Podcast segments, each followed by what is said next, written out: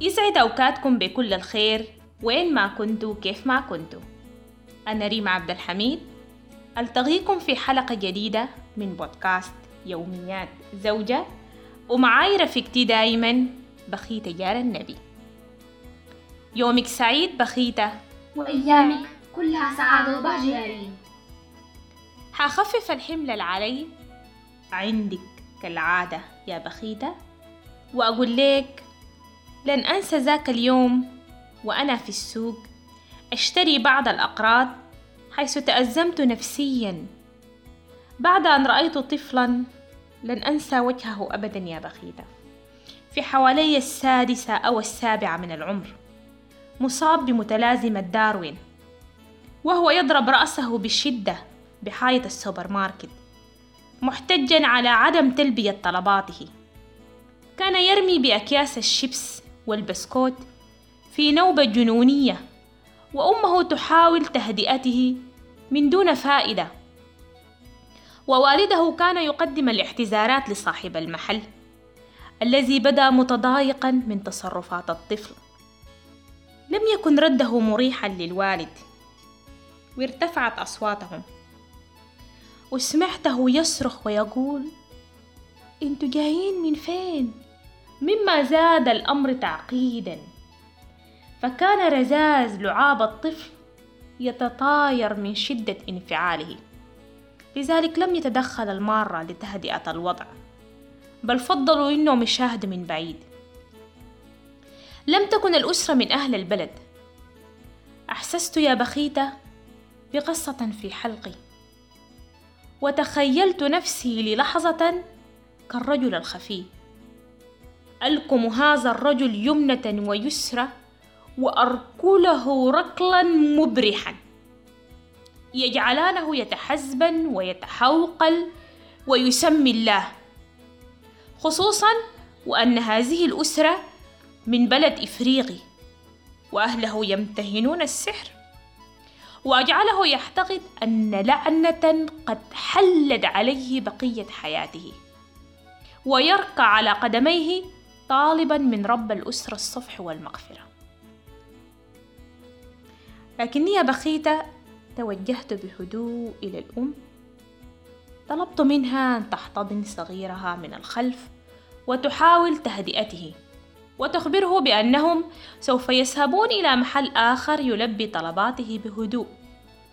فلملمت الأم أقراضها وحمل الأب الصغير وخرجوا من المحل.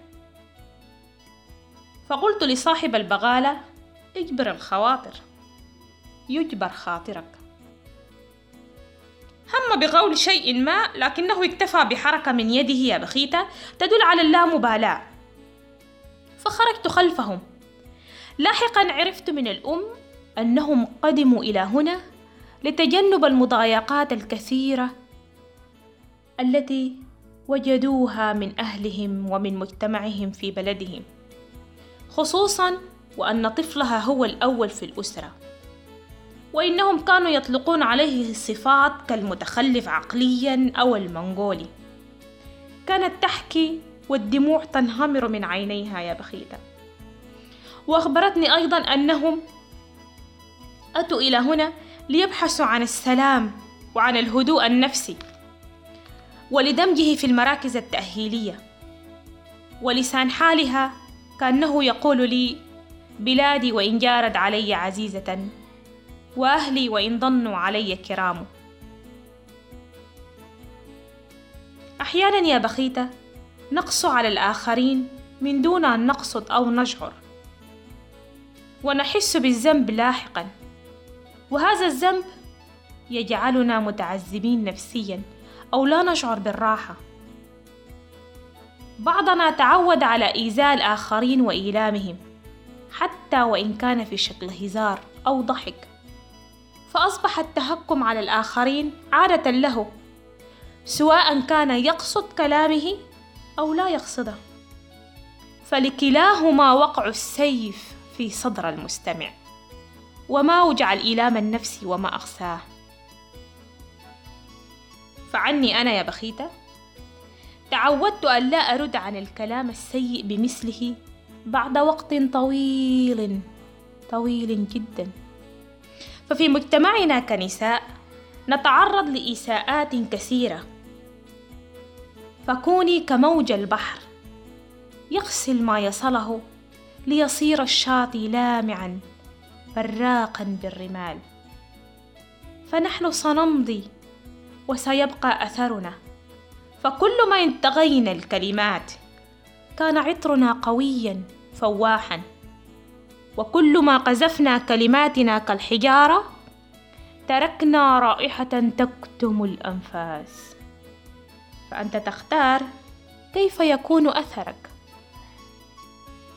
يقول علماء النفس إذا أردت أن يكون كلامك ايجابيا وهادفا كرر لنفسك كلاما ايجابيا وهادفا.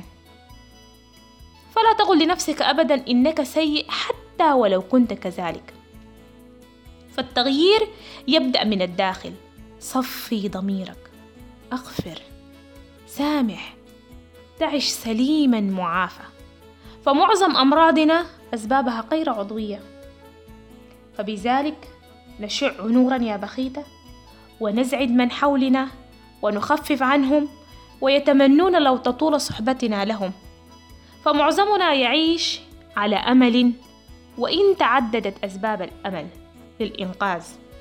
فدعونا ننقذ أنفسنا اولا ثم نكون هذا الأمل للآخرين. وأنا على أمل أن ألقاكم في حلقة جديدة بإذن الله. فتكم بالصحة وبالعافية.